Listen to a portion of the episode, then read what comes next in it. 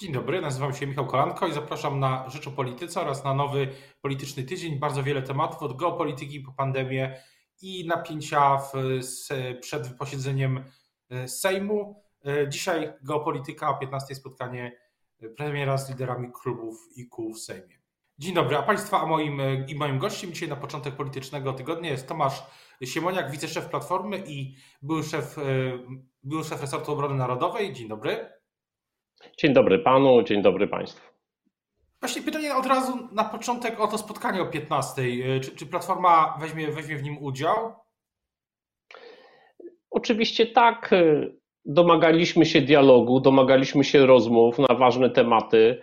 Przywoływaliśmy premiera Donalda Tuska, który w 2014 zapraszał do kancelarii premiera liderów opozycji, wtedy przypomnę aneksja Krymu, wydarzenia na Ukrainie, więc y, choć to spotkanie mocno spóźnione, bo trzeba było w sierpniu się spotykać, może na początku września, może by różne sprawy inaczej wyglądały, y, ale lepiej późno niż wcale, więc oczywiście będziemy dziś obecni w kancelarii premiera.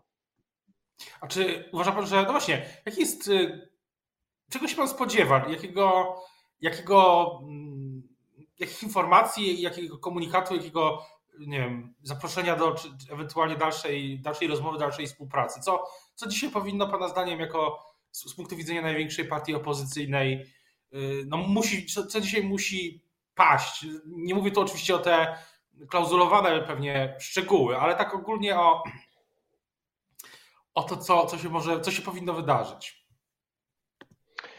No ja mam doświadczenie ubiegłoroczne, gdy na początku pandemii premier Morawiecki zapraszał, byłem dwa razy, raz był przewodniczący Budka już zdalnie.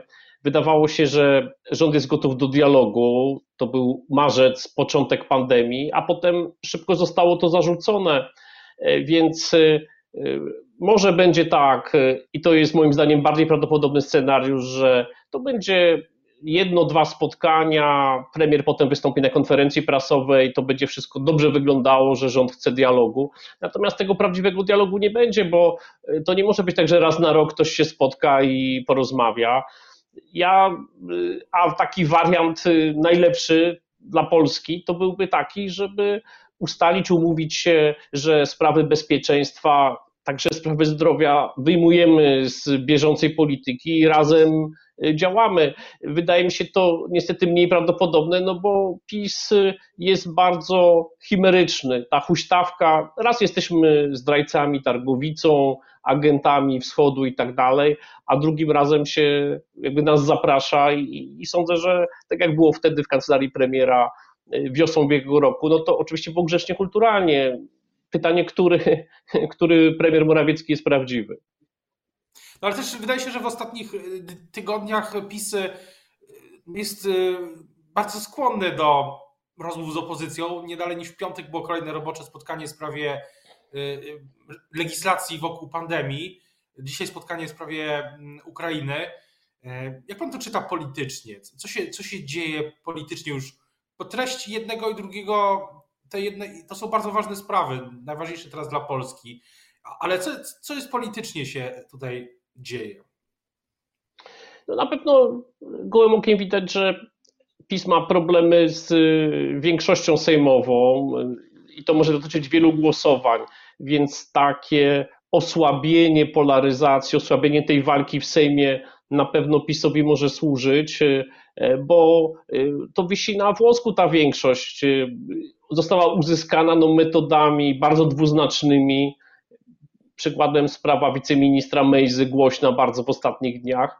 Natomiast y, w takim szerszym planie może to oznaczać, że PiS uznał, że bardziej opłacalne dla niego jest y, pokazanie woli porozumienia, dialogu, y, że wyborcy, także wyborcy PiSu, no nie chcą, gdy takie zagrożenia mamy wokół siebie, jak pandemia, jak granica, jak być może e, inwazja Rosji na Ukrainę, żeby trwała tradycyjna wojna.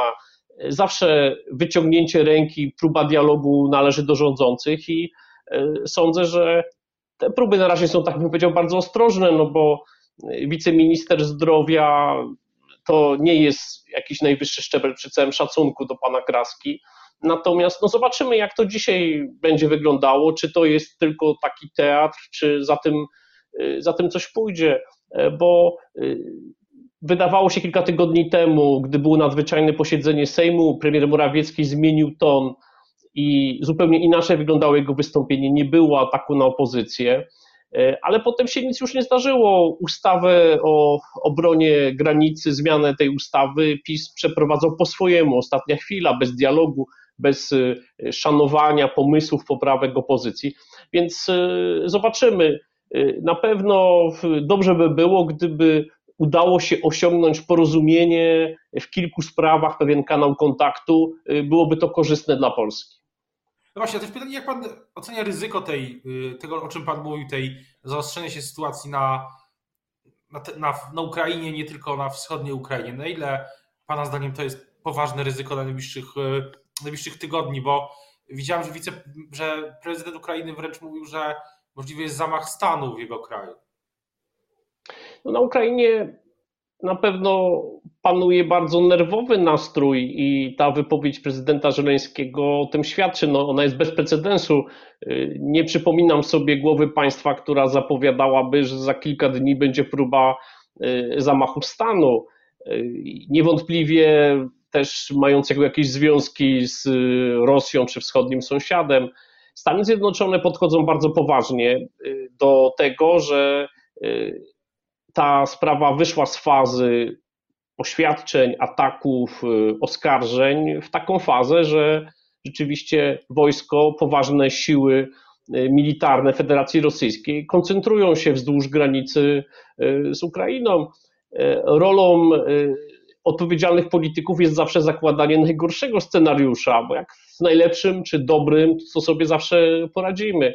Więc stąd taka koncentracja na tej sprawie, stąd deklaracje NATO, deklaracje Stanów Zjednoczonych, y, zapowiedzi wsparcia w sprzęcie wojskowym dla Ukrainy, no i ostrzeżenia płynące pod adresem Rosji. Także y, ja sądzę, że y, oceniając tutaj skalę reakcji, to uważam, że to jest bardzo poważna sytuacja, bo Stany Zjednoczone tak bym powiedział, są doświadczone w różnych sprawach i wiedzą, jakiej skali tutaj użyć, y, żeby odpowiednio zareagować. Jeśli się mówi, że możliwy jest, możliwa jest agresja wojskowa, to znaczy, że taka jest właśnie ocena.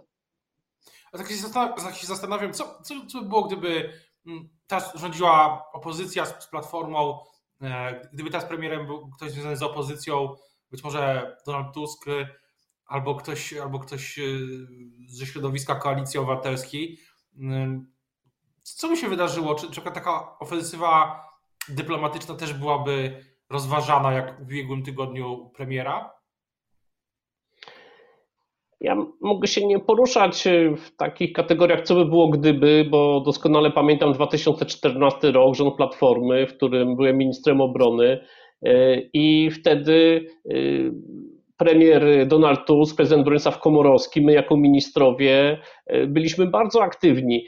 Byliśmy bardzo blisko Zachodu, NATO, w Unii Europejskiej. Ja byłem na każdym ze spotkań ministrów obrony NATO proszony jako pierwszy, żeby zreferować sytuację i polską ocenę tego, co się dzieje na Ukrainie, bo ufano, że my tu wiemy najwięcej i że tak naprawdę nasze oceny tutaj są niesłychanie ważkie.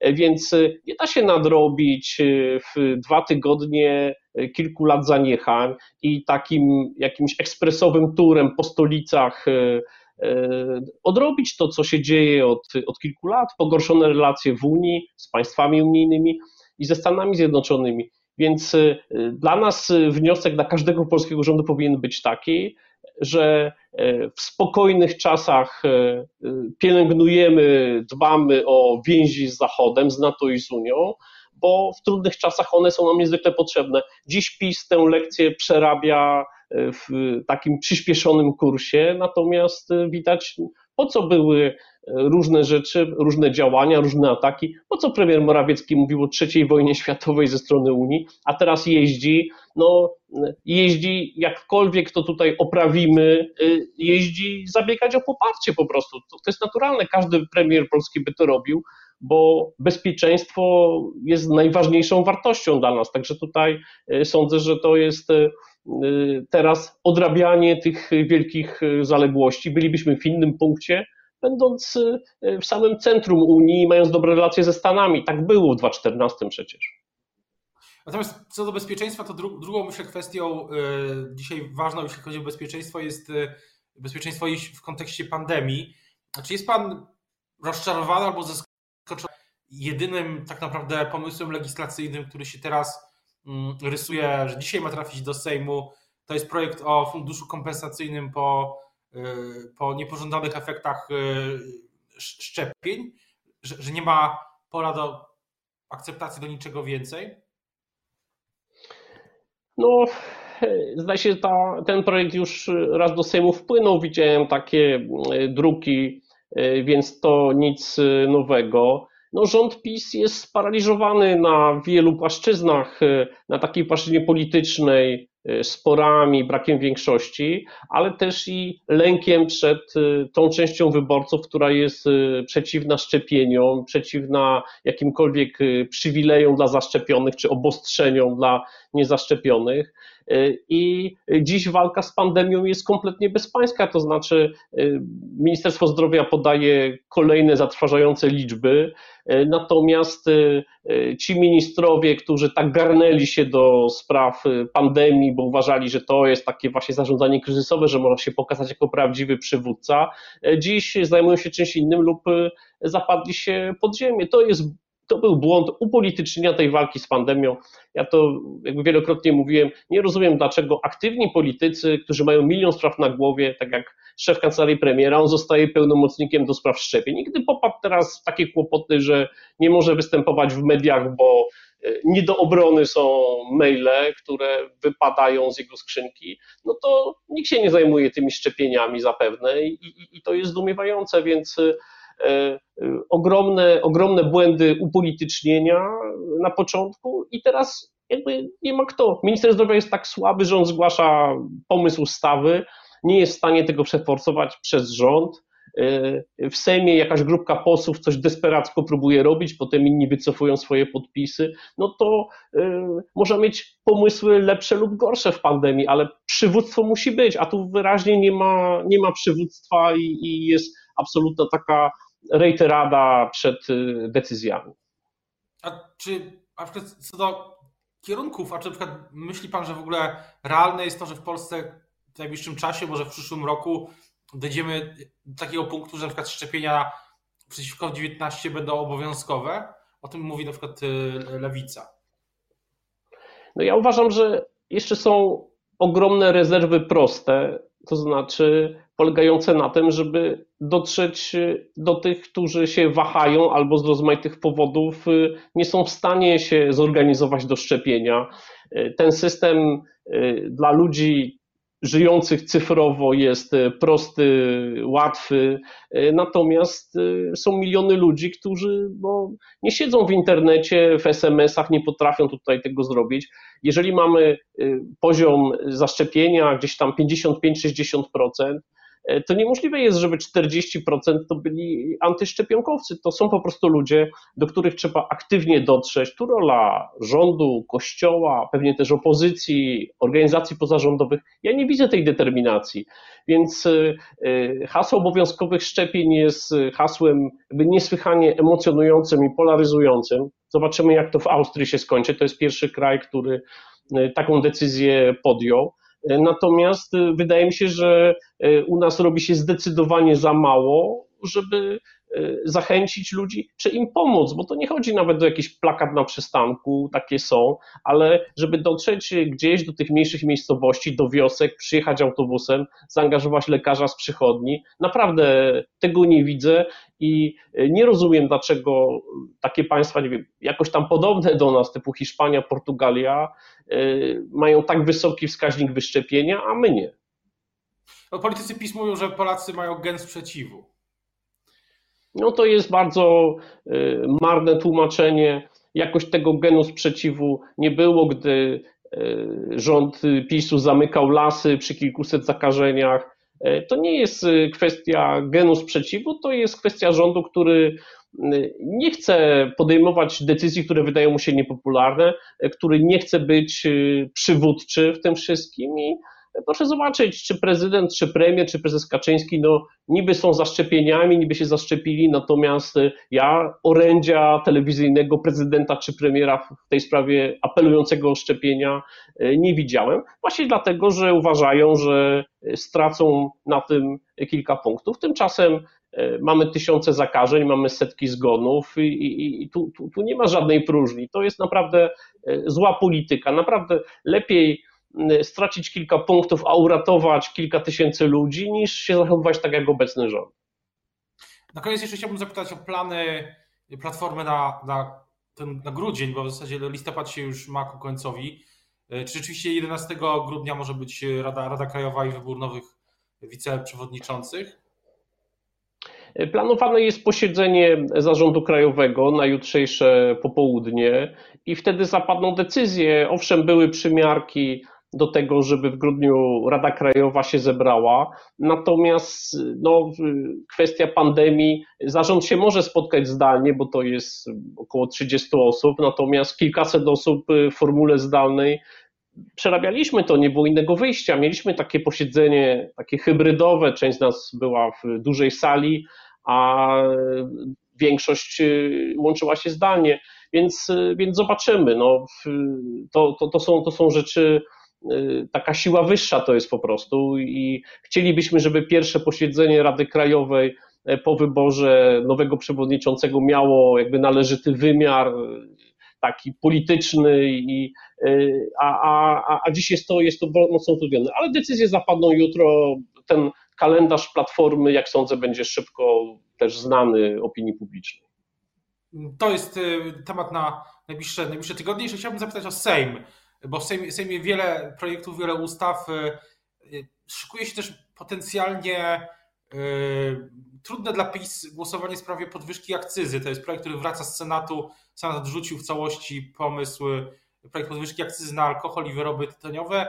W Sejmie mm, być może w czwartek, tak jak ja słyszę, będzie to głosowanie. No i pytanie, czy będzie mobilizacja mm, opozycji, bo w, poprzednim razem zabrakło kilku głosów też w Platformie Obywatelskiej właśnie z opozycji, gdy Sejm głosował e, ustawę po raz pierwszy. No niestety zabrakło tych głosów, ale każda z tych osób e, była usprawiedliwiona. Względy zdrowotne i to nie jakiś katar, tylko leżenie pod tlenem, czy bycie po operacji, czy bycie zakażonym koronawirusem, więc no tutaj posłowie, tak jak my wszyscy po prostu chorują, mają zabiegi, e, więc e, nikt tutaj pretensji nie miał, natomiast e, na to najbliższe posiedzenie mamy pełną mobilizację, pełną obowiązkowość obecności i bycia na głosowaniach, więc sądzę, że w każdym głosowaniu będziemy chcieli pokazać to, że na włosku wisi większość pisowska. Są poprawki Senatu do, do kilku ustaw. No tutaj zawsze rządzący muszą bardziej się mobilizować, bo, bo jednak ten próg jest nieco wyższy w tym przypadku. Tak, jest poprawka na przykład dotycząca dziennikarzy na, na granicy do ustawy o, ochronie granic. Jest to też bardzo uważnie senacka poprawka, będziemy śledzić te głosowania. Teraz bardzo dziękuję za rozmowę. Państwa i moim e, gościem dzisiaj był Tomasz Siemoniak, wiceszef Platformy Obywatelskiej. Dziękuję bardzo. Do zobaczenia i do usłyszenia. Bardzo dziękuję. Dzięki.